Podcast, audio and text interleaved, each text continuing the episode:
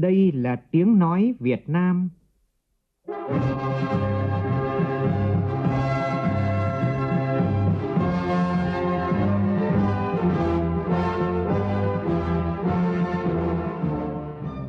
là tiếng nói Việt Nam, phát thanh từ Hà Nội, thủ đô nước Cộng hòa xã hội chủ nghĩa Việt Nam.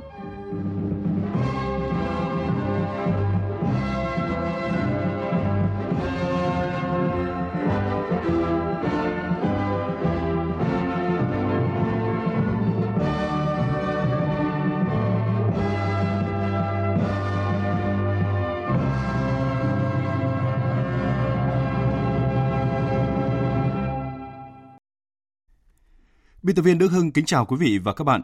Mời quý vị và các bạn nghe chương trình Thời sự trưa của Đài Tiếng Nói Việt Nam với những nội dung chính sau đây.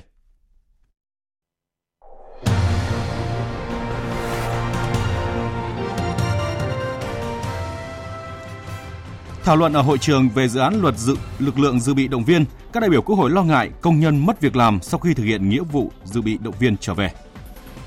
Hội nghị trực tuyến của Bộ Y tế với 700 điểm cầu về công tác phòng chống dịch bệnh và an toàn tiêm chủng. Dư luận đặt nghi vấn liệu có sự bảo kê lợi ích nhóm khi đường dây do Trịnh Sướng cầm đầu đã sản xuất và tiêu thụ gần 175 triệu lít xăng giả trong 2 năm qua, thu lợi bất chính cả nghìn tỷ đồng. Đây cũng là nội dung được chúng tôi đề cập trong mục tiêu điểm chiều nay. Trong phần tin thế giới, Mỹ quyết định ngừng áp thuế vô thời hạn với Mexico sau khi hai bên đã đạt được thỏa thuận về di cư. Còn với Trung Quốc, mọi thứ cần phải chờ sau cuộc gặp thượng đỉnh Mỹ-Trung bên lề hội nghị thượng đỉnh G20 tại Nhật Bản vào cuối tháng này. Ủy ban châu Âu sẽ mạnh tay trong việc kiểm soát tin giả.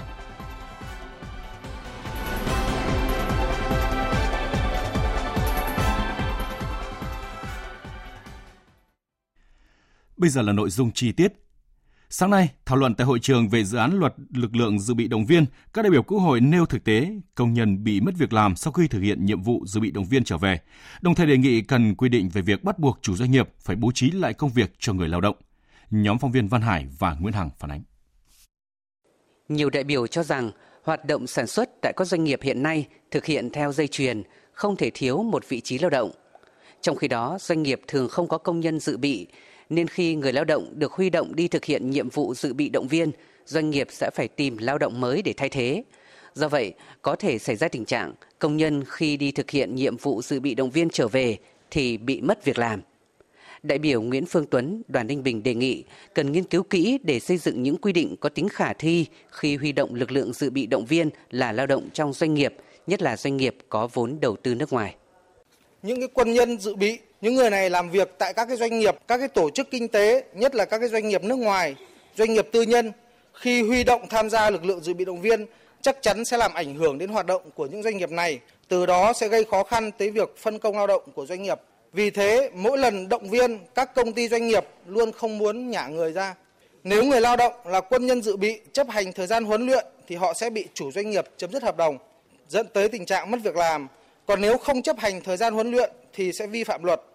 Dự thảo luật không thấy quy định cái cơ quan chức năng của nhà nước nào đứng ra để bảo vệ quyền lợi cho người lao động tại các doanh nghiệp tư nhân, các doanh nghiệp nước ngoài khi tham gia vào lực lượng dự bị động viên.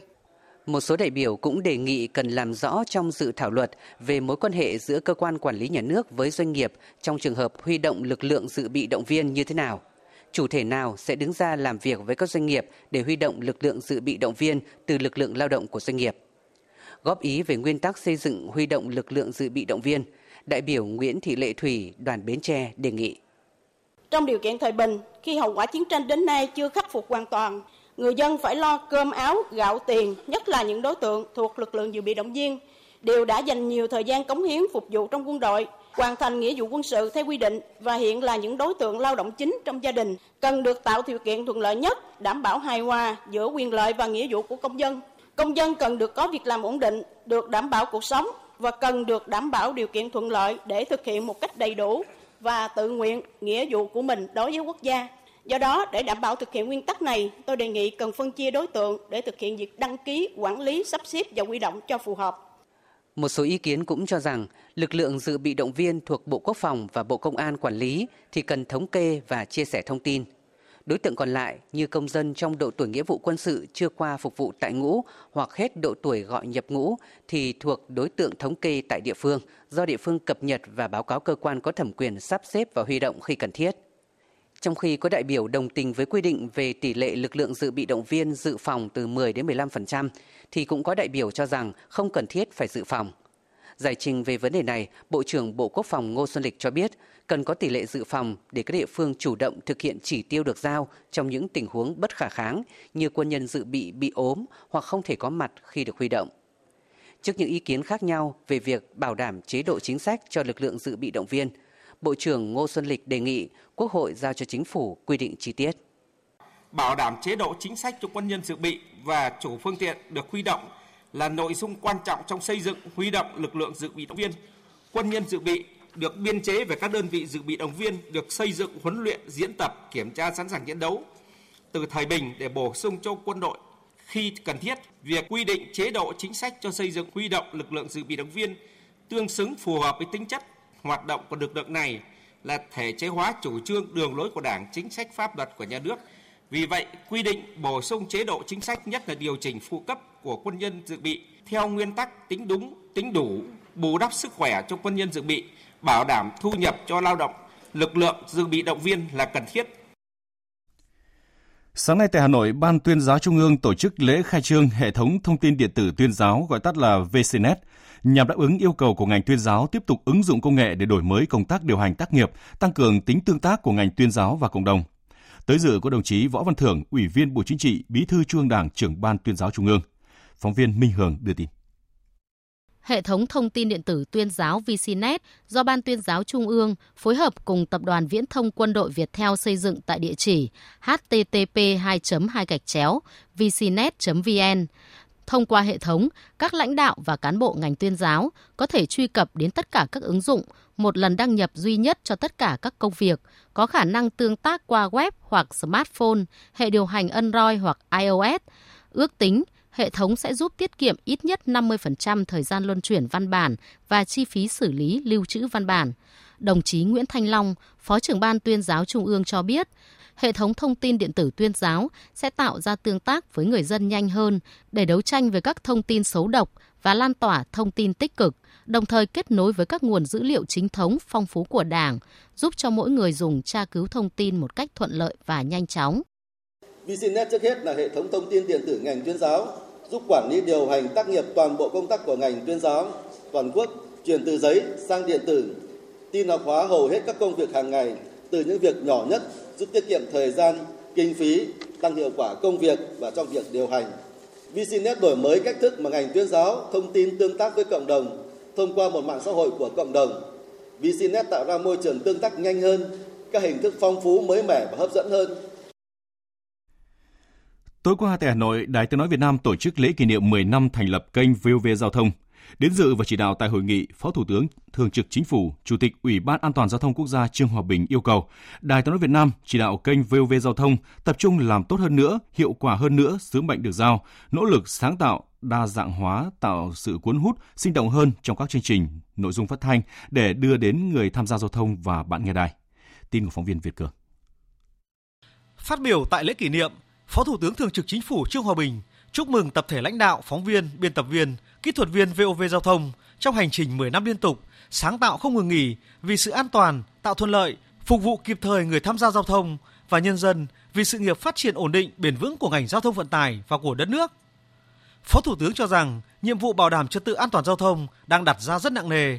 Vì vậy, việc phát huy hiệu quả của các kênh truyền thông là rất cần thiết.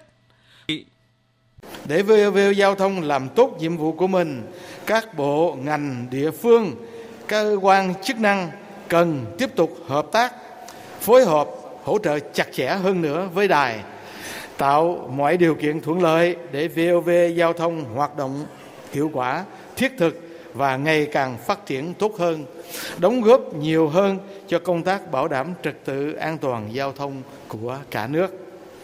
Tôi mong muốn và tin tưởng rằng VOV Giao thông sẽ không ngừng đổi mới, sáng tạo và có một tương lai tươi sáng trong chặng đường phát triển mới, ngày càng hoàn thiện và trưởng thành mạnh mẽ, vững chắc hơn.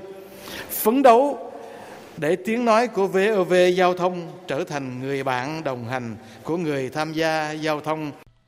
Tổng Giám đốc Đài Tiếng Nói Việt Nam Nguyễn Thế Kỳ cho rằng, 10 năm qua, VOV Giao thông đã hoàn thành tốt nhiệm vụ của mình, vừa phục vụ các lực lượng tham gia giao thông, vừa đảm bảo an toàn giao thông.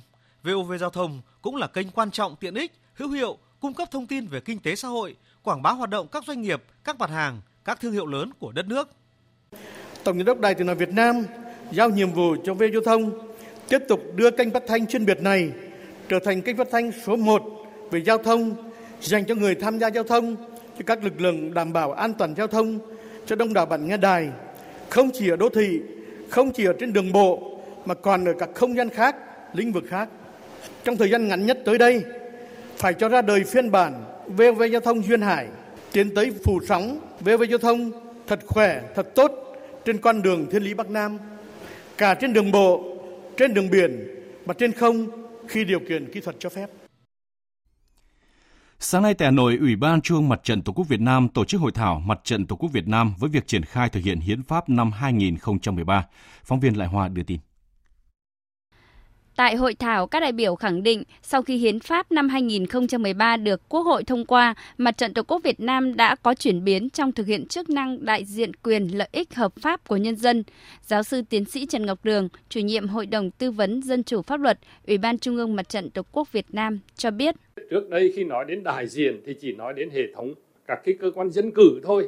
Người dân thực hiện quyền lực nhà nước của mình chỉ thông qua các cái cơ quan dân cử, đó là Hội đồng Nhân dân các cấp và quốc hội thôi thì lần này lại quy định là mặt trận là một chủ thể cũng đại diện cho quyền và lợi ích hợp pháp chính đáng của nhân dân. Tuy nhiên, ông Đỗ Di Thường, nguyên Phó Chủ tịch Ủy ban Trung ương Mặt trận Tổ quốc Việt Nam cho rằng việc triển khai thực hiện các quy định của Hiến pháp về quan hệ phối hợp giữa nhà nước và Mặt trận Tổ quốc Việt Nam để thực hiện các quyền và trách nhiệm của Mặt trận Tổ quốc Việt Nam chưa được đầy đủ cụ thể và vẫn còn chậm Luật Mặt trận Tổ quốc Việt Nam chỉ có 3 điều được quy định chi tiết thi hành, còn lại hầu hết các điều khác không có quy định sự phối hợp để quy định chi tiết thi hành.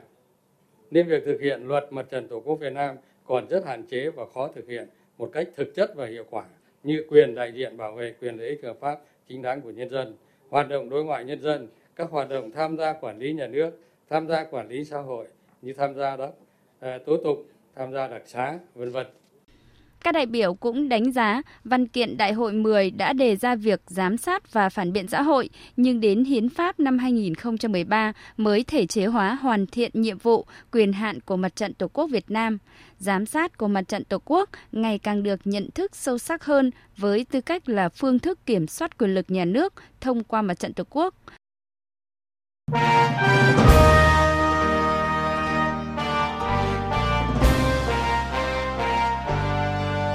Học tập và làm theo tư tưởng, đạo đức, phong cách Hồ Chí Minh.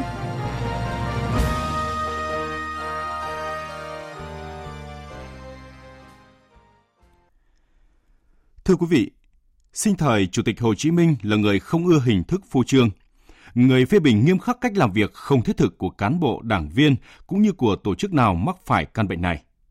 Đối với phong trào thi đua ái quốc cũng vậy, Dễ nhận thấy hiện nay, các phong trào thi đua ở các cấp nhiều khi còn mang tính hình thức, vẫn còn hiện tượng đối phó, phát mà không động, đánh chống bỏ rùi. Đặc biệt còn một bộ phận cán bộ công chức mang nặng tư duy cửa quyền, thiếu nêu gương và có trách nhiệm với dân. Do đó, thi đua thực hiện văn hóa công sở, đạo đức công vụ, dốc lòng phục vụ nhân dân, phụng sự Tổ quốc là một trong những yêu cầu nhiệm vụ trong giai đoạn hiện nay. Kỷ niệm 71 năm Chủ tịch Hồ Chí Minh ra lời kêu gọi thi đua ái quốc 11 tháng 6 năm 1948, 11 tháng 6 năm 2019. Phóng viên Lại hòa có bài đề cập nội dung này. Mời quý vị cùng nghe. Thực hiện lời kêu gọi của người, 71 năm qua, nhiều phong trào thi đua yêu nước đã cổ vũ khơi dậy tinh thần yêu nước, trí tuệ của người Việt Nam – Mặc dù đạt được nhiều kết quả quan trọng, tuy nhiên nhiều nơi thi đua vẫn còn chi phối bởi tâm lý chủ quan, bè phái, chưa tạo động lực tinh thần và sức mạnh tổng hợp. Thi đua chưa thực sự trở thành yếu tố quan trọng để thực hiện nhiệm vụ phát triển kinh tế xã hội. Phó giáo sư tiến sĩ Lê Quốc Lý, Phó Giám đốc Học viện Chính trị Quốc gia Hồ Chí Minh cho rằng nhận diện được nếu chúng ta làm đến nơi chốn là kiểm soát kỹ càng và thi đua đấy phải gắn với ra được kết quả gì sản phẩm gì đo được cụ thể chứ không phải là cái thứ chung chung, không phải là những báo cáo trên giấy mà phải thấy được đem lợi cho tập thể cái gì, đem lợi cho nhân dân cái gì.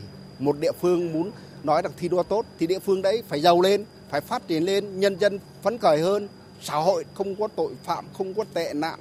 Bây giờ thi đua nhưng mà tập thể đấy vẫn ì ạch, vẫn kém, vẫn không có cái gì thay đổi thì đều là hình thức thực tế vẫn còn đâu đó một bộ phận cán bộ công chức mang nặng tư duy cửa quyền, thiếu trách nhiệm với dân, có lời nói, hành xử không đúng chuẩn mực, không tôn trọng cấp trên, thiếu tôn trọng với cấp dưới, gây bức xúc trong nhân dân. Điều đó cho thấy thi đua thực hiện văn hóa công sở, đạo đức công vụ, dốc lòng phục vụ nhân dân, phụng sự Tổ quốc là yêu cầu, nhiệm vụ trong giai đoạn hiện nay Tại lễ phát động phong trào thi đua, cán bộ công chức viên chức thi đua thực hiện văn hóa công sở diễn ra giữa tháng 5 mới đây, Thủ tướng Nguyễn Xuân Phúc, Chủ tịch Hội đồng thi đua khen thưởng Trung ương đã yêu cầu cán bộ công nhân viên không được bỏ việc, không ăn lạm từng giây từng phút, từng đồng thuế của người dân, thực hành làm hết giờ, hết việc, xóa bỏ văn hóa, sáng cắp ô đi, chiều cắp về, Thủ tướng nhấn mạnh cần xóa bỏ ngay thứ văn hóa không nhúc nhích, văn hóa để nước đến chân với nhảy, văn hóa đợi nhắc thì làm, không nhắc cũng làm nhưng làm chậm trễ trong xử lý các nhiệm vụ được giao mà nhân dân, cơ quan mong đợi. Theo Bí thư tỉnh ủy Đồng Tháp Lê Minh Hoan, mỗi con người khi đã là cán bộ công chức nhà nước thì phải uốn nắn mình trở thành những người mẫu mực, sáng tạo, luôn tận tụy vì lợi ích của nhân dân, của doanh nghiệp. Đặc biệt tính chuyên nghiệp trong công sở thể hiện ở sự chuyên nghiệp trong giao tiếp, ứng xử với cấp trên, đồng cấp và cấp dưới, biết cách tổ chức công việc và hoàn tất công việc được giao. Văn hóa công sở không thể áp đặt bằng mệnh lệnh hành chính đơn thuần với những nội quy, quy định trong công sở văn hóa công sở phải được hội tụ và lan tỏa từ văn hóa trong lãnh đạo của công sở đó mà là cả quá trình bền bỉ, kiên trì, trao dồi, dung đắp để mỗi cán bộ công chức viên chức ý thức đầy đủ và chủ động thực hiện. Muốn thực hiện được và mang tính bền vững, người đứng đầu cơ quan đơn vị phải thẩm thấu trọn vẹn các giá trị và biết truyền cảm hứng một cho mọi thành viên của mình để tự giác thực hiện. Văn hóa công sở được hình thành từ trong ý thức từng người, tạo niềm tin, giá trị, động lực, cách ứng xử, làm việc của mỗi cá nhân. Thực hiện tốt phong trào cán bộ công chức viên chức thi đua thực hiện văn hóa công sở cũng chính là thực hiện lời dạy của bác về cần, kiệm, liêm, chính. Sáng nay, đoàn công tác của Đài Tiếng Nói Việt Nam có buổi làm việc với Ủy ban nhân dân tỉnh Quảng Ninh về việc phối hợp tổ chức cuộc thi tiếng hát ASEAN Cộng 3 năm 2019 tại thành phố Hạ Long vào tháng 7 tới. Đây là sự kiện quốc tế do Đài Tiếng Nói Việt Nam tổ chức nhằm gắn kết và thúc đẩy tình hữu nghị giữa các nước ASEAN và ba nước láng giềng là Trung Quốc, Hàn Quốc và Nhật Bản. Tin của phóng viên Đài Tiếng Nói Việt Nam thường trú khu vực Đông Bắc. Tiếp nối thành công của cuộc thi tiếng hát ASEAN Cộng 3 lần đầu tiên được Đài Tiếng Nói Việt Nam tổ chức tại Thanh Hóa năm 2017, Cuộc thi tiếng hát ASEAN Cộng 3 năm nay có sự tham gia của các ca sĩ, nghệ sĩ từ tất cả các nước ASEAN và ba nước Trung Quốc, Hàn Quốc và Nhật Bản. Sau vòng sơ khảo, Đài Tiếng Nói Việt Nam đã lựa chọn được 22 ca sĩ tham gia vòng bán kết được tổ chức tại Cung Quy hoạch, triển lãm và hội trợ tỉnh Quảng Ninh từ ngày 26 đến ngày 29 tháng 7. Lễ trao giải sẽ được tổ chức vào tối ngày 28 tháng 7. Đây là cuộc thi dành cho ca sĩ chuyên nghiệp, là sự kiện văn hóa du lịch âm nhạc nhằm tăng cường hiểu biết về văn hóa du lịch giữa các nước trong khu vực, đồng thời tạo ra sân chơi, tìm kiếm và hỗ trợ các tài năng trẻ trong lĩnh vực âm nhạc của khu vực.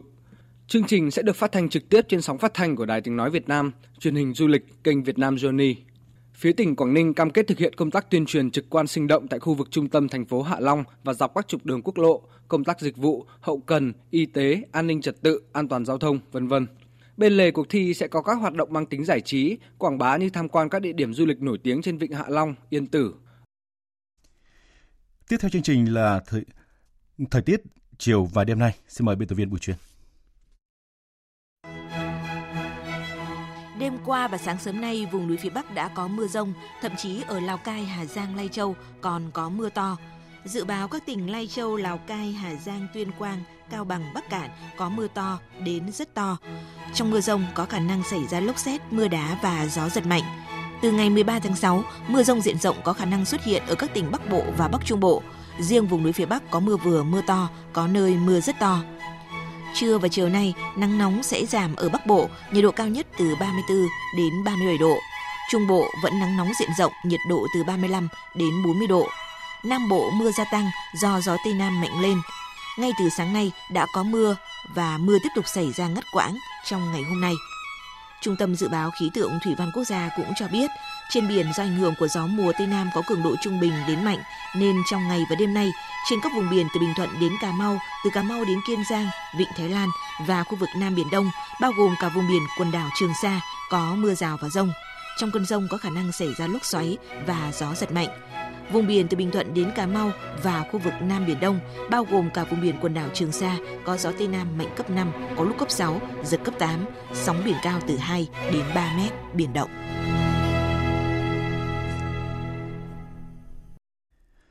Chương trình Thời sự trưa xin được tiếp tục với phần tin thế giới. Mỹ và Nhật Bản đã bắt đầu cuộc họp dự kiến kéo dài 2 ngày tại thủ đô Washington nhằm thúc đẩy quá trình đàm phán về thỏa thuận thương mại song phương mới. Theo hãng tin Kyodo, cuộc gặp của nhóm chuyên viên diễn ra trước cuộc gặp giữa Bộ trưởng tái thiết kinh tế Nhật Bản Toshimitsu Motegi và đại diện thương mại Mỹ Robert Lighthizer. Dự kiến hai bên sẽ tập trung vào những yêu cầu liên quan tới đề nghị dỡ bỏ thuế nhằm vào các sản phẩm nông sản và ô tô. Trong các cuộc đàm phán gần đây, Mỹ đã thúc giục Nhật Bản cắt giảm thuế đối với nông sản nhập khẩu từ Mỹ càng sớm càng tốt. Đáp lại, Tokyo cho biết là nước này sẽ giảm thuế đối với một số mặt hàng nông sản nhập khẩu từ Mỹ xuống bằng mức thuế áp dụng cho Hiệp định Đối tác Toàn diện và tuyến tiến bộ xuyên Thái Bình Dương CPTPP với điều kiện là Mỹ dỡ bỏ thuế đối với tất cả sản phẩm công nghiệp, bao gồm cả mức thuế 2,5% đánh vào mặt hàng ô tô của Nhật Bản là hai trong ba đối tác thương mại lớn nhất của Mỹ, Trung Quốc và Mexico thời gian qua đã chịu nhiều sức ép từ Mỹ liên quan đến những cảnh báo của Washington về việc tăng thuế đối với hàng hóa nhập khẩu từ hai quốc gia này. Dù Mỹ đã quyết định ngừng áp thuế vô thời hạn với Mexico sau khi hai bên đã đạt được thỏa thuận về di cư, song giới chức Mỹ vẫn để ngỏ khả năng áp thuế trở lại bất cứ lúc nào. Còn với Trung Quốc, mọi thứ cần phải chờ sau cuộc gặp thượng đỉnh Mỹ-Trung bên lề hội nghị thượng đỉnh G20 tại Nhật Bản vào cuối tháng này. Một cuộc gặp mà Tổng thống Mỹ Donald Trump đã nhiều lần nhắc tới, song phía Trung Quốc đến nay vẫn chưa có phản hồi. Biên tập viên Đình Nam tổng hợp thông tin.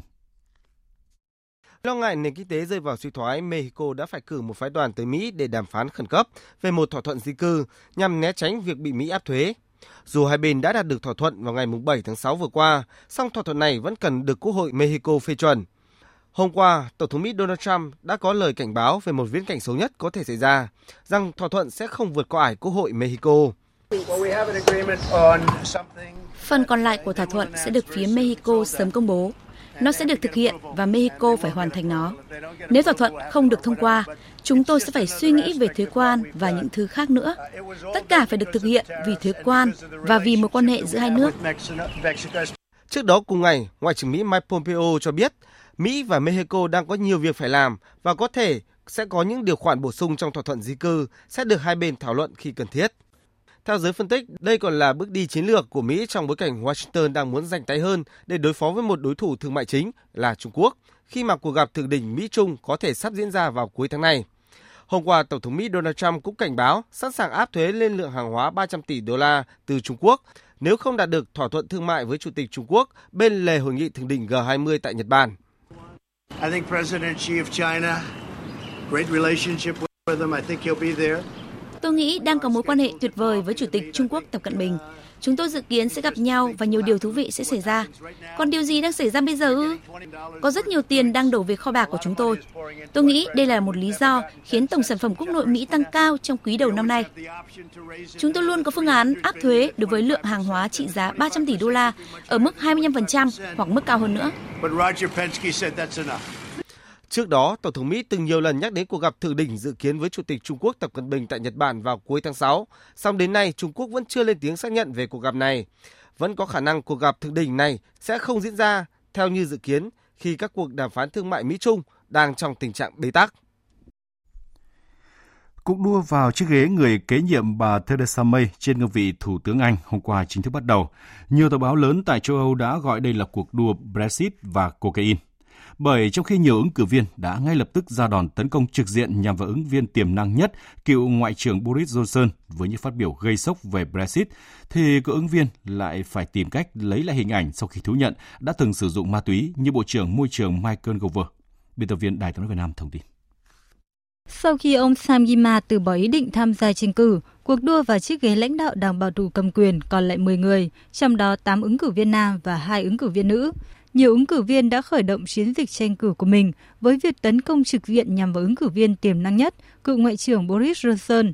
Một trong số này, Ngoại trưởng đương nhiệm Jeremy Hunt đã chỉ ra mức độ nghiêm túc trong hồ sơ ứng cử của mình so với cựu Ngoại trưởng Boris Johnson, vốn nổi tiếng với những phát ngôn gây sốc và thậm chí đôi lúc là vạ miệng. Là một người ủng hộ mạnh mẽ Brexit và chủ trương đối thoại linh hoạt với Liên minh châu Âu, ông Jeremy Hunt cho rằng lãnh đạo mới của đảng bảo thủ cần phải làm chủ được nghệ thuật đàm phán. Tôi tin rằng nếu thể hiện được sự quyết tâm, khéo léo và tự tin, chúng ta sẽ đạt được một thỏa thuận có thể thông qua tại nghị viện, có thể đưa ra trưng cầu ý dân và một thỏa thuận cho phép nước Anh tiến lên. Về phần mình, Ngoại trưởng Boris Johnson, ứng cử viên sáng giá nhất cũng đã kịp khuấy động cuộc đua, ngay cả khi chưa bắt đầu, với cảnh báo hôm 9 tháng 6 sẽ không thanh toán phí chia tay, ước tính lên tới 40 đến 45 tỷ euro nếu Liên minh châu Âu không chấp nhận những điều kiện tốt nhất đưa nước Anh rời Liên minh châu Âu. Có những thời điểm nếu Thủ tướng có thể đưa ra một tầm nhìn mới về Brexit, thì tôi tin bà ấy có thể mang lại một Brexit tuyệt vời cho nước Anh với một cách tiếp cận tự tin, có thể đoàn kết đảng, đoàn kết nghị viện, cũng như đoàn kết đất nước. Thủ tướng Canada Justin Trudeau vừa thông báo nước này sẽ cấm sử dụng nhựa một lần, bao gồm túi nhựa và ống hút vào đầu năm 2021. Ông Trudeau cho biết hiện chưa có tới 10% nhựa được dùng dụng tại Canada được tái chế. Theo Thủ tướng Canada, các công ty sản xuất các sản phẩm nhựa hoặc bán các mặt hàng sử dụng bao bì nhựa sẽ phải chịu trách nhiệm để thu gom và tái chế rác thải nhựa. Hay nói cách khác, các nhà sản xuất nhựa phải chịu trách nhiệm cho toàn bộ vòng đời của sản phẩm. Tuy nhiên, loại nhựa cụ thể nào sẽ bị đưa vào danh sách cấm sẽ được quyết định dựa trên các bằng chứng khoa học. Sân bay Dubai, các tiểu vương quốc Ả Rập Thống Nhất cũng vừa thông báo nhựa sử dụng một lần sẽ bị cấm tại sân bay bận rộn nhất thế giới từ ngày 1 tháng 1 năm 2020. Sân bay Dubai mỗi năm đón 90 triệu hành khách. Mỗi năm sân bay này tái chế hơn 43.000 tấn giấy, kính và các rác thải khác để hạn chế tác động đối với môi trường. Riêng 6 tháng qua, sân bay Dubai thu gom và xử lý 16 tấn chai lọ hộp nhựa sử dụng một lần.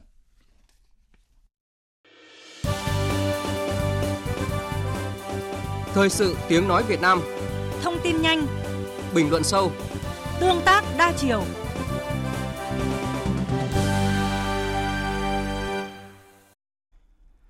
Thưa quý vị, thưa các bạn, vụ sản xuất, vận chuyển và kinh doanh xăng dầu giả với quy mô cực lớn tại nhiều địa phương trong cả nước mà chúng tôi đã đề cập trong mục tiêu điểm hôm qua vẫn đang thu hút sự chú ý đặc biệt của dư luận.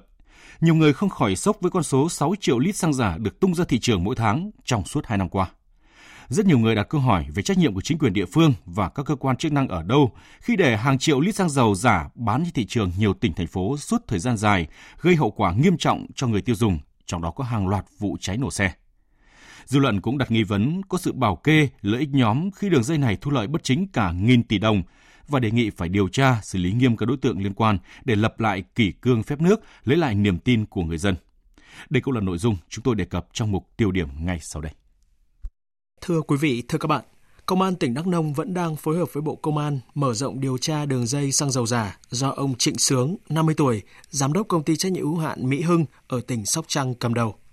Kết quả điều tra đã xác định, hai năm qua, Trịnh Sướng cùng với các đồng phạm đã chi 3.000 tỷ đồng mua dung môi, pha trộn vào xăng kém chất lượng, cộng thêm chất kích ron, chất tạo màu để tạo ra gần 175 triệu lít xăng giả. Cùng với báo giới và dư luận xã hội, các đại biểu Quốc hội cũng đang theo dõi sát sao diễn biến của vụ việc và chỉ rõ có sự buông lỏng quản lý từ cơ quan nhà nước và chính quyền một số địa phương. Nhóm phóng viên Phương Thoa và Lại Hoa ghi lại ý kiến của một số đại biểu Quốc hội. Đại biểu Nguyễn Trường Giang, Phó chủ nhiệm Ủy ban Pháp luật của Quốc hội cho rằng ở đây có sự buông lỏng từ phía cơ quan quản lý nhà nước, cụ thể là Bộ Công Thương và các sở công thương, Ủy ban Nhân dân các tỉnh trong quản lý xăng dầu từ khâu nhập khẩu xăng để sử dụng vào mục đích khác nhưng đưa vào tham gia giao thông. Chúng ta đã cho sử dụng những sản phẩm xăng dầu kém chất lượng đối với lại sử dụng cho các cái phương tiện giao thông thì phải quản lý chặt chẽ cái đó thì mới đảm bảo cái quyền lợi người tiêu dùng và ở đây cái sự việc xảy ra cái uy tín của cơ quan quản lý nhà nước ngay trên địa bàn và uy tín của cơ quan nhà nước ở đây đúng là sẽ bị ảnh hưởng rất là lớn bởi vì cái sự đánh giá của cử tri của người tiêu dùng đối với công tác quản lý nhà nước đó. Theo đại biểu Lưu Bình Nhưỡng, đoàn Bến Tre, cần xem xét trách nhiệm của lực lượng quản lý thị trường và lực lượng phòng chống tội phạm của địa bàn xảy ra vụ việc này đây là một cái vụ việc đã xảy ra rất lâu trong một thời gian dài và có cái thu lợi bất chính là hàng trăm tỷ đồng. Vì vậy ấy, trước hết phải xem xét cái trách nhiệm của hai cái lực lượng chính. Một là lực lượng quản lý thị trường, hai là lực lượng phòng chống tội phạm phải xem xét ai là người phụ trách cái địa bàn đó tại sao nó xảy ra một thời gian dài mà không nắm được thì phải kiểm điểm cái trách nhiệm trước điều đáng nói là cũng như nhiều vụ việc tiêu cực khác khi bị vỡ lở thì quả bóng trách nhiệm lại bị đùn đẩy ban truyền giữa các cơ quan chức năng và chính quyền địa phương ông Trần Văn Truyện chủ tịch ủy ban nhân dân tỉnh Sóc Trăng khẳng định cơ quan chức năng của tỉnh thường xuyên kiểm tra hệ thống đại lý xăng dầu của ông Trịnh Sướng nhưng không phát hiện bất thường còn Sở Công Thương, Sở Khoa học Công nghệ và Ban chỉ đạo chống buôn lậu gian lận thương mại và hàng giả của địa phương này cũng không có ai đứng ra nhận trách nhiệm. Tiến sĩ Hoàng Ngọc Giao, Viện trưởng Viện Nghiên cứu Chính sách Pháp luật và Phát triển, bình luận. Đây là một cái thực trạng rất đáng báo động, không chỉ trong lĩnh vực xăng dầu và trong các lĩnh vực khác. Nó thể hiện trước hết là thái độ, tinh thần làm việc vô trách nhiệm và quan liêu của các cơ quan công quyền. Đấy là tôi chưa nói, đứng đằng sau đó nó còn cái vấn đề tác động của những cái lợi ích không trong sáng nữa. Nó đã làm cho người ta làm việc một cách vô trách nhiệm hoặc là cố ý làm ngơ trước những hành vi vi phạm. Còn một chi tiết báo chí đề cập đáng chú ý nữa là ông Trịnh Sướng, nghi can cầm đầu đường dây xăng giả cách đây 4 năm, từng dính vào vụ mua bán sai quy định lô xăng 2 triệu lít trị giá khoảng 40 tỷ đồng. Vậy nhưng lãnh đạo Phòng Cảnh sát điều tra tội phạm về trật tự quản lý kinh tế và chức vụ PC46 chỉ đề xuất Giám đốc Công an tỉnh Sóc Trăng thời điểm đó xử phạt hành chính 50 triệu đồng, trả lại toàn bộ giấy tờ liên quan và xăng cho doanh nghiệp, khiến dư luận rất bức xúc. Sau đó thì lực lượng cảnh sát biển lại phát hiện tàu của ông Trịnh Sướng chở 200.000 lít xăng trái phép. Và theo báo Tuổi Trẻ, trước khi bị bắt không lâu, ông Trịnh Sướng còn tổ chức và cùng với nhiều lãnh đạo, nguyên lãnh đạo của tỉnh Sóc Trăng đi du lịch ở Nhật Bản.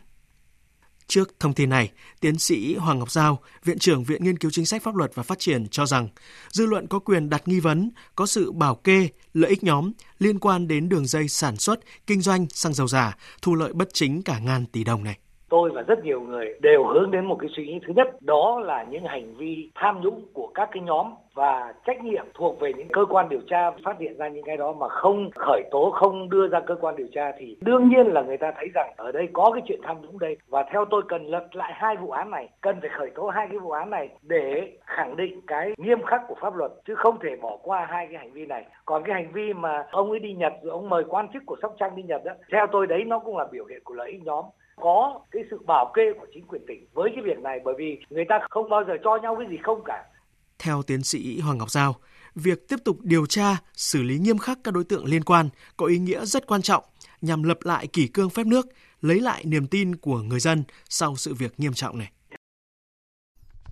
Cơ quan điều tra xác định đường dây sản xuất kinh doanh xăng giả do nghi can Trịnh Sướng ở Sóc Trăng cầm đầu là đường dây có quy mô sản xuất buôn bán xăng giả lớn nhất từ trước đến nay.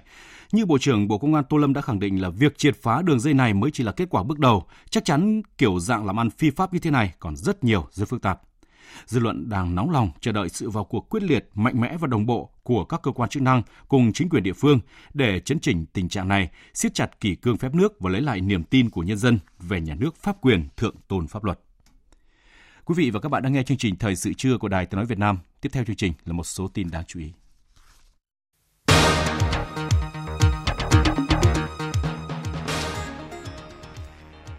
Tại thành phố Hồ Chí Minh, Ngân hàng Nhà nước Việt Nam tổ chức hội thảo xã hội không dùng tiền mặt, chính sách và thực tiễn tại Việt Nam.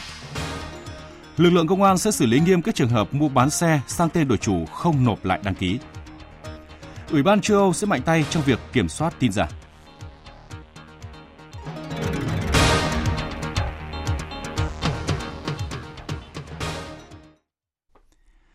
Sáng nay tại thành phố Hồ Chí Minh, Ngân hàng Nhà nước Việt Nam, Bộ Thông tin và Truyền thông và Báo Tuổi Trẻ phối hợp tổ chức hội thảo xã hội không dùng tiền mặt, chính sách và thực tiễn tại Việt Nam. Ủy viên Bộ Chính trị, Phó Thủ tướng Chính phủ Vương Đình Huệ tham dự hội thảo. Tin của phóng viên Minh Hạnh, thường trú tại thành phố Hồ Chí Minh. Hội thảo tập trung trao đổi về xu hướng không dùng tiền mặt trong các giao dịch, kể cả những giao dịch rất nhỏ phục vụ sinh hoạt hàng ngày của người dân, các chính sách của nhà nước để thúc đẩy hoạt động này. Để đẩy mạnh thanh toán không dùng tiền mặt, Ngân hàng Nhà nước vừa hoàn thiện cơ sở pháp lý, vừa triển khai đồng bộ các giải pháp, chỉ đạo các tổ chức tín dụng tiếp tục đầu tư, phát triển hạ tầng thanh toán, tăng cường công tác an ninh bảo mật, đảm bảo quyền lợi của khách hàng. Thanh toán dịch vụ công qua ngân hàng cũng được đẩy mạnh. Bà Lê Thị Diễm Phương, cán bộ ngân hàng VPBank nói. Xây dựng sản phẩm là chúng tôi dựa vào cái nhu cầu, ờ, phân tích những cái khó khăn của khách hàng và chúng tôi đem một cái giải pháp để giúp giải quyết vấn đề. Bản thân doanh nghiệp họ có những cái khó khăn về mặt thanh toán là về dòng vốn. Đối với doanh nghiệp hiện nay khi mà tiếp cận vốn với ngân hàng không phải là dễ. Nhưng mà đối với VBank, đối với cái sản phẩm BizPay này chúng tôi sẽ cấp tín chấp cho người mua hàng trong cái chuỗi khách hàng đó và nó sẽ tự động hóa qua cái thẻ doanh nghiệp hoặc là một cái bản thấu chi. Hội thảo cũng nhấn mạnh đến việc đẩy mạnh truyền thông phổ biến kiến thức, nâng cao nhận thức, thay đổi hành vi và cách thức thanh toán tiêu dùng của mọi người dân. Qua đó, nâng cao khả năng tiếp cận các sản phẩm dịch vụ ngân hàng cho người dân, khuyến khích sử dụng các phương thức thanh toán không dùng tiền mặt. Phát biểu tại hội thảo, Phó Thủ tướng Chính phủ Vương Đình Huệ nhấn mạnh. Chúng ta hướng tới một xã hội là không tiền mặt. Trước hết là có cái tiện lợi và giảm cái chi phí cho người dân, cho doanh nghiệp. Chúng ta có cái minh bạch trong cái hoạt động của doanh nghiệp, của nền kinh tế, rồi cái thu nhập của người dân. Nền kinh tế mà nó ngày càng minh bạch thì đó là cái mong ờ, muốn hướng tới. Qua đó mà nó góp phần cái gì? Đấu tranh, phòng chống, tham nhũng. Không tiền mặt, nhưng mà có minh bạch.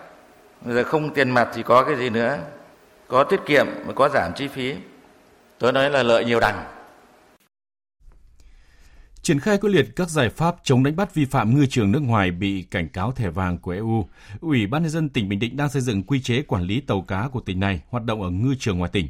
Hiện cả tỉnh có gần 640 tàu cá hoạt động ở vùng biển phía Nam hơn một năm nay không trở về, địa phương. Phóng viên Thành Long tại miền Trung thông tin.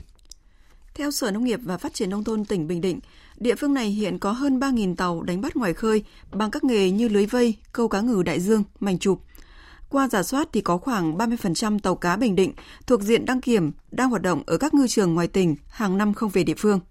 Trong số này, nhiều tàu cá đã hết hạn đăng kiểm và giấy phép khai thác thủy sản, gây khó khăn trong công tác quản lý hoạt động khai thác thủy sản. Theo các cơ quan chức năng tỉnh Bình Định, vẫn còn các tàu vi phạm khi hoạt động trên biển. Ông Trần Châu, Phó Chủ tịch Ủy ban dân tỉnh Bình Định cho biết, các tàu này đăng ký ở Bình Định nhưng đánh bắt ở các tỉnh phía Nam cả năm không về địa phương nên việc kiểm tra, giám sát gặp nhiều khó khăn. Những cái tàu này là những cái tàu mà nó hay bị vi phạm tại ảnh không bờ, rồi là ảnh cũng không có đăng ký lại, rồi là cũng mang cái bản số bình định đi rồi là bị xâm phạm. Cái đó là một trong những cái khó khăn mà tỉnh đang chỉ đạo quyết liệt, chỉ đạo cho Sở Nông nghiệp thu hồi các cái biển số của các cái tàu này và rút giấy phép khai thác đánh bắt cá, thông báo đến các cái cảng mà các ngư dân hoặc là các cái chủ tàu này vào hoạt động trong các cảng phía Nam. Tỉnh sẽ làm quyết liệt như vậy. Dịch tả lợn châu Phi đã lan rộng tới 55 tỉnh thành phố trên cả nước, trong đó khu vực đồng bằng sông Cửu Long đã có 11 tỉnh thành xuất hiện dịch. Do số lượng lợn mắc bệnh quá lớn nên tại một số địa phương bị thiếu đất để tiêu hủy. Những nơi có đủ đất trôn lấp thì lại vấp phải phản ứng của người dân vì ô nhiễm. Theo Phó Giáo sư Tiến sĩ Trần Ngọc Bích, trưởng bộ môn thú y khoa nông nghiệp trường Đại học Cần Thơ, virus gây bệnh dịch tả lợn châu Phi có thể tồn tại từ 3 đến 6 tháng.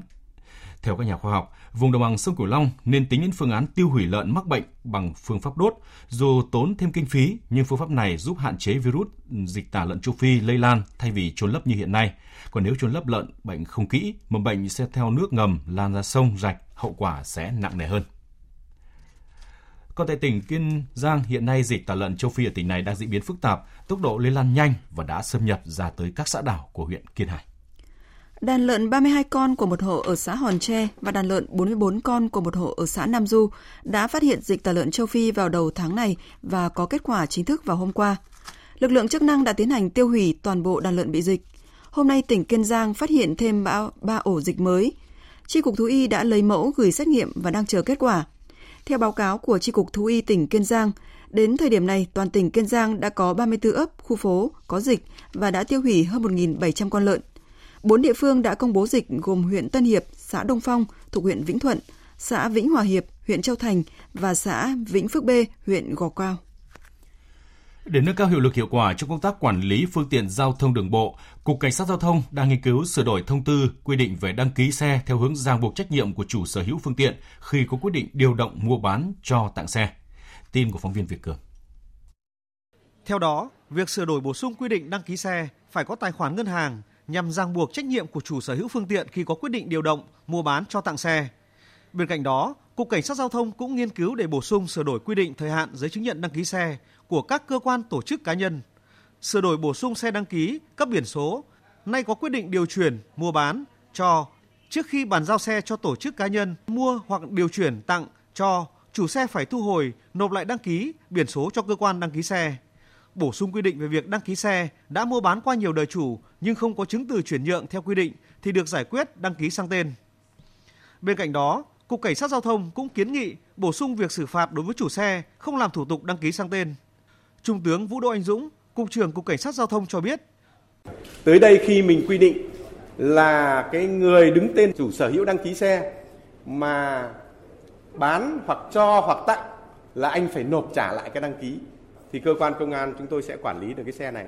Khi có vấn đề liên quan đến hành chính hoặc hình sự đến cái xe này thì chúng tôi sẽ biết là đã bán cho chủ sở hữu đâu. Và muốn có quy định này thì phải có chế tài và đương nhiên là sẽ xử phạt về cái hành vi không thực hiện các cái quy định về quản lý phương tiện đăng ký xe. Tối qua trên bán đảo Sơn Trà, thành phố Đà Nẵng xảy ra cháy lớn. Hơn 200 cán bộ chiến sĩ các lực lượng cùng phối hợp đến 22 giờ đêm đã cơ bản khống chế đám cháy. Lực lượng chức năng vẫn được cắt cử lại theo dõi phòng đám cháy bùng phát trở lại. Tin của phóng viên Thành Long. Thông tin ban đầu thì diện tích cháy khoảng 5.000 m2, ở khu vực chủ yếu có dây leo bìm bìm và cây bụi. Ngay sau khi nhận được tin báo, Công an quận Sơn Trà đã điều động cán bộ, chiến sĩ lên tham gia dập lửa.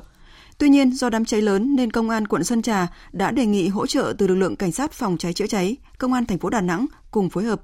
Đến khoảng 22 giờ đêm qua thì đám cháy đã được dập tắt. Thượng tá Phan Minh Mẫn, trưởng Công an quận Sơn Trà, thành phố Đà Nẵng cho biết mình ờ, huy động toàn bộ cái phương tiện mà mình hiện có cháy lớn và gió thổi rất là lớn như này là hiện tại ngăn cách không cho nó cháy lan ra nữa. Đồng thời là kêu gọi chi viện của phòng cảnh sát phòng cháy chữa cháy thành phố ở chi viện dịp bốn xe nữa. Giờ không chế toàn bộ rồi. Thưa quý vị và các bạn, Hà Nội và nhiều địa phương trên cả nước đang bước vào đợt cao điểm nắng nóng với nền nhiệt được dự báo có nơi trên 40 độ C. Đợt nắng nóng này sẽ kéo dài bao lâu và người dân cần chủ động như thế nào để đảm bảo sức khỏe bản thân và gia đình trước những tác hại mà đợt nắng nóng này gây ra? Đây chính là nội dung cuộc trao đổi giữa phóng viên Hiền Lương với ông Trần Quang Năng, trưởng phòng dự báo thời tiết, Trung tâm Khí tượng Thủy văn Trung ương. Mời quý vị và các bạn cùng nghe. Thưa ông ạ, Hà Nội và nhiều địa phương trên cả nước thì đang bước vào một thời điểm nắng nóng với nền nhiệt có nơi trên 40 độ C. Theo dự báo thì ngày hôm nay chỉ số cảnh báo tia tử ngoại ứng với mức ảnh hưởng nguy cơ gây hại cao với cả cơ thể con người khi mà tiếp xúc trực tiếp với ánh nắng. À, vậy thì ông có thể nói cụ thể hơn về cái điều này là như thế nào hay không ạ?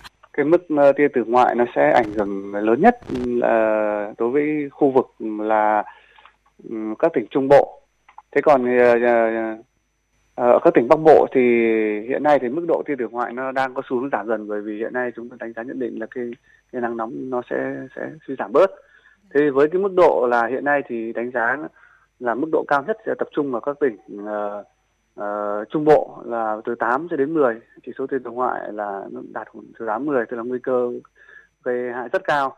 Thì đây là trường hợp mà chúng tôi lưu ý rằng là khi chúng ta ra ngoài trời, người dân mà tiếp xúc nhiều với ánh nắng mặt trời có tia tử ngoại cao như vậy thì sẽ có nhiều cái nguy hại, ví dụ như là sẽ gây ờ, một cái dạng bỏng nắng hay là các tổn thương cơ thể con người, đặc biệt là da của chúng ta. Thì chúng tôi lưu ý rằng là trong 3 đến 4 ngày tới thì mức độ nguy hại cao của tia tử ngoại sẽ vẫn tập trung ở các tỉnh trung bộ và sẽ giảm bớt ở các tỉnh bắc bộ. Vâng thưa ông ạ, vậy thì ờ, nó sẽ tập trung cao nhất vào cái thời điểm trong ngày là cái thời điểm ờ, giờ như thế nào ạ? Ông có thể nói cụ thể hơn được không ạ? Với cái mức độ tia tử ngoại cao tập trung vào những thời điểm chính ngọ, tức là giờ cao điểm của nắng nóng và khoảng thời gian từ 10 giờ sáng trở đi cho đến khoảng độ 4 5 giờ chiều và tập trung cao nhất là ở khoảng độ từ 12 giờ trưa cho đến khoảng độ 2 3 giờ chiều. Dạ vâng, một lần nữa xin được cảm ơn ông về cuộc trao đổi này ạ. Tiếp theo là một số tin vắn thế giới đáng quan tâm. Moldova đang lâm vào một cuộc khủng hoảng chính trị nghiêm trọng khi Tổng thống lâm thời của nước này Pavel Filip thông báo giải tán quốc hội và kêu gọi tổ chức các cuộc bầu cử mới. Trước những căng thẳng tại Moldova, quốc tế lên tiếng kêu gọi các bên kiềm chế và tiến hành đối thoại. Ngay sau khi được Tòa án Hiến pháp chỉ định để thay thế ông Igor Dodon, Tổng thống lâm thời Pavel Filip đã thông báo giải tán quốc hội và tổ chức bầu cử sớm vào ngày 6 tháng 9 tới. Tuy nhiên, chính phủ mới được thành lập ngay lập tức lên tiếng chỉ trích bước đi của Tổng thống Filip là bất hợp pháp, cho rằng Đảng Dân Chủ đã có hành động tiếm quyền và yêu cầu Hội đồng Bảo an Liên Hợp Quốc xem xét về vấn đề này lãnh đạo khối liên minh cánh hữu trong chính phủ liên minh mới được thành lập Andrei Natase kêu gọi sự ủng hộ của người dân để chống lại Đảng Dân Chủ. Trong một xã hội văn minh, thiểu số không thể áp đặt ý nguyện lên đa số và tòa án hiến pháp không có quyền áp đặt lên hiến pháp. Đây là cách một thế giới tự do hoạt động, nơi mà con người có thể được hưởng yên bình để nuôi dạy con cái của mình. Moldova phải là một phần của thế giới văn minh, một phần của thế giới nơi luật pháp là thiêng liêng và được mọi người tuân thủ. Vâng. Hàng nghìn người ủng hộ Đảng Dân Chủ với sự tham gia của Tổng thống lâm thời Pavel Filip đã tổ chức tuần hành ở thủ đô hôm qua. Trong khi đó, cựu Tổng thống Igor Dodon cũng đang cân nhắc kêu gọi những người ủng hộ tham gia vào các cuộc biểu tình ôn hòa. Trên những căng thẳng tại Moldova, quốc tế kêu gọi các bên kiềm chế và đối thoại. Liên minh châu Âu hôm qua kêu gọi các bên kiềm chế và khẳng định Moldova cần phải tôn trọng hiến pháp và dân chủ. Nga cũng hối thúc các bên tránh bất ổn, trong khi người phát ngôn Bộ Ngoại giao Mỹ Morgan Ortagus kêu gọi tất cả các bên tại Moldova thống nhất một con đường thúc đẩy đối thoại chính trị. Tổng thư ký NATO cũng bày tỏ lo ngại về cuộc khủng hoảng chính trị hiện nay tại Moldova, kêu gọi kiềm chế và đối thoại giữa các bên. Trước tình trạng tin giả về bầu cử châu Âu tràn lan trên mạng Internet thời gian qua, Ủy ban châu Âu cho rằng cần thiết phải bổ sung các biện pháp cả về phía các quốc gia thành viên lẫn phía các nhà mạng xã hội như Facebook, Google và Twitter. Hiện Ủy ban châu EC đang muốn xem xét liệu có cần phải chuyển sang các biện pháp quản lý hay không. Chủ đề tin giả trên Internet sẽ là chương trình nghị sự tại Hội nghị Thượng đỉnh EU vào ngày 20-21 tháng này. Sau khi Mỹ đưa Huawei vào danh sách đen về vấn đề bảo mật, một số tập đoàn công nghệ hàng đầu thế giới, trong đó có Intel, Qualcomm và LG, đã yêu cầu các nhân viên của họ ngừng trao đổi thông tin về các tiêu chuẩn kỹ thuật và công nghệ với những đối tác ở tập đoàn công nghệ viễn thông của Trung Quốc này. Trong khi đó, Huawei không đưa ra bất kỳ bình luận nào liên quan tới các thông tin này. Quý vị và các bạn đang nghe chương trình Thời sự trưa của Đài Tiếng Nói Việt Nam. Tiếp theo chương trình là trang tin đầu tư tài chính và bản tin thể thao.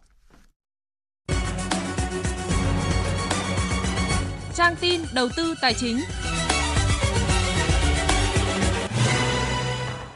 Thưa quý vị và các bạn, giá vàng SJC tại công ty vàng bạc đá quý Sài Gòn đang niêm yết ở mức mua vào 37 triệu 070 000 đồng một lượng, bán ra 37 triệu 270 000 đồng một lượng.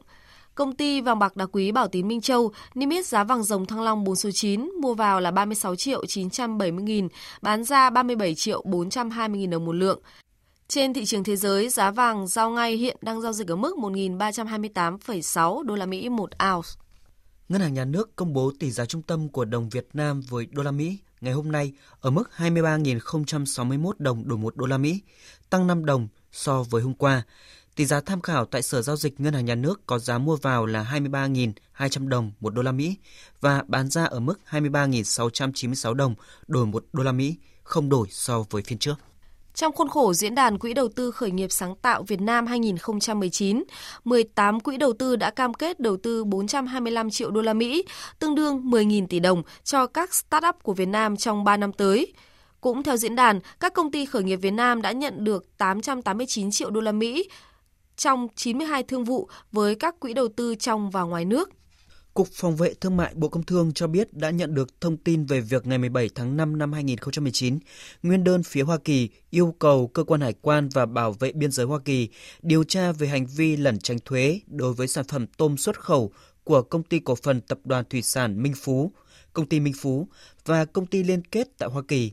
Bộ Công Thương đã khẩn trương kiểm tra thông tin, đánh giá vụ việc và sẽ phối hợp với các bộ, ban, ngành, hiệp hội và các doanh nghiệp liên quan làm rõ xây dựng phương án xử lý, trao đổi và phối hợp với phía Hoa Kỳ để bảo đảm quyền và lợi ích chính đáng của ngành nuôi trồng, chế biến và xuất khẩu tôm của Việt Nam.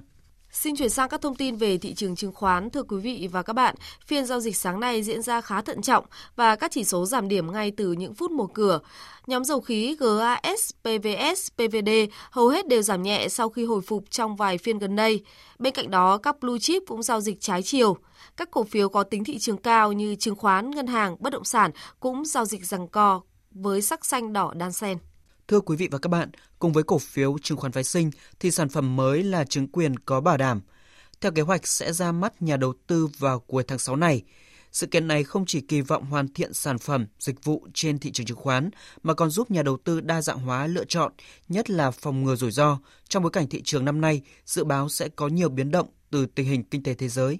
Bài viết của phóng viên Trung Yếu đề cập vấn đề này. Theo kế hoạch, ngày 28 tháng 6 tới đây, sản phẩm chứng quyền có bảo đảm sẽ chính thức ra mắt thị trường.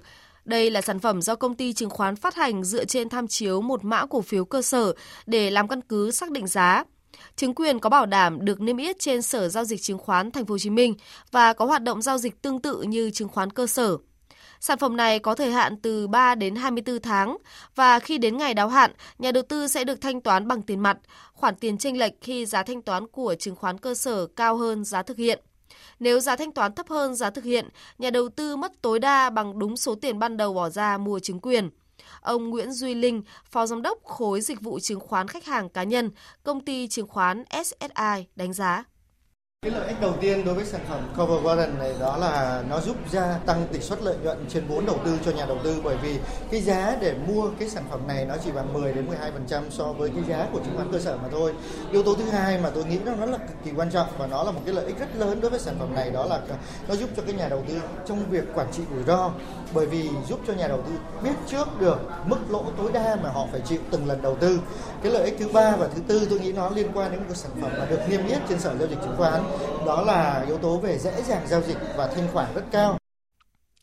Đáng chú ý là việc công ty chứng khoán phải lựa chọn các chứng khoán cơ sở đánh giá có tiềm năng tăng trưởng để phát hành chứng quyền có bảo đảm, cũng là một đảm bảo thành công hơn cho nhà đầu tư. Bởi lẽ khi chứng khoán công ty phát hành chứng quyền thì phải mua chứng khoán cơ sở làm tài sản đảm bảo. Nếu lựa chọn sai chứng khoán cơ sở làm tham chiếu, tức là cổ phiếu giảm giá, mức độ thua lỗ của nhà phát hành còn lớn hơn so với nhà đầu tư cá nhân. Nhà đầu tư Đặng Thị Hiền nhìn nhận đây là cuộc chơi song hành cùng thắng. Mình cũng có quan tâm đến tiềm năng tăng trưởng của nó có tốt không hay là mang lại được ít và rủi ro gì cho các nhà đầu tư ấy. thì bây giờ qua đây thì mình cũng hiểu là phía bên công ty chứng khoán phát hành cover Warren để ờ, vừa mang đến cái ờ, lợi ích của hai bên thay vì chỉ có một bên là các công ty chứng khoán tại vì nếu mà các nhà đầu tư lỗ thì các công ty chứng khoán cũng không thể lấy làm vui mừng về cái việc đấy không chỉ lợi ích của nhà đầu tư gắn chặt với nhà phát hành là công ty chứng khoán, sản phẩm mới là chứng quyền có bảo đảm, còn đánh dấu việc hoàn thiện sản phẩm dịch vụ cho thị trường chứng khoán nước ta.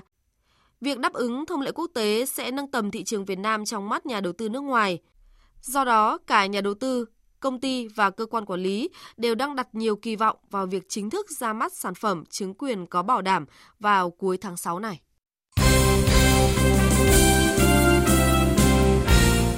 Thưa quý vị và các bạn, chiều qua giai đoạn lượt đi giải bóng đá nữ vô địch quốc gia 2019 Cúp Thái Sơn Bắc 2019 đã chính thức khởi tranh tại sân vận động Nha Trang, tỉnh Khánh Hòa.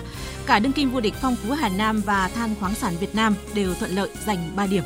Ở trận đấu diễn ra lúc 16 giờ, Phong Phú Hà Nam đã thắng đậm Sơn La 5-0. Trong chiến thắng của Phong Phú Hà Nam có hai cú đúp của hai cầu thủ là Nguyễn Thị Quỳnh và Nguyễn Thị Nụ, cùng pha lập công của Nguyễn Thị Thiết Dung. Ở trận đấu diễn ra lúc 18 giờ 30, Than khoáng sản Việt Nam cũng đã giành chiến thắng cách biệt 3-0 trước TNG Thái Nguyên. Thúy Hằng tỏa sáng với hai bàn thắng cho Than khoáng sản Việt Nam, bàn còn lại do công của Nguyễn Thị Hậu. Lúc 16 giờ chiều nay tiếp tục diễn ra trận đấu giữa Thành phố Hồ Chí Minh 1 và Thành phố Hồ Chí Minh 2. Cũng trong chiều qua, lượt đi giải bóng đá hạng nhì quốc gia Cúp Asanjo 2019 đã chính thức khép lại với loạt trận cuối cùng vòng 7 tại hai bảng A và B. Trên sân Thiên Trường Nam Định và Con Tum hòa nhau 0-0. Trong khi đó, tại sân Thanh Trì, Công an Nhân dân thắng San Vines Phi San Khánh Hòa 1-0. Trận đấu còn lại bảng A, trẻ Hà Nội và trẻ Đà Nẵng chia điểm với tỷ số 1-1. Kết quả này giúp cho Lâm Đồng chiếm ngôi đầu bảng A với 13 điểm.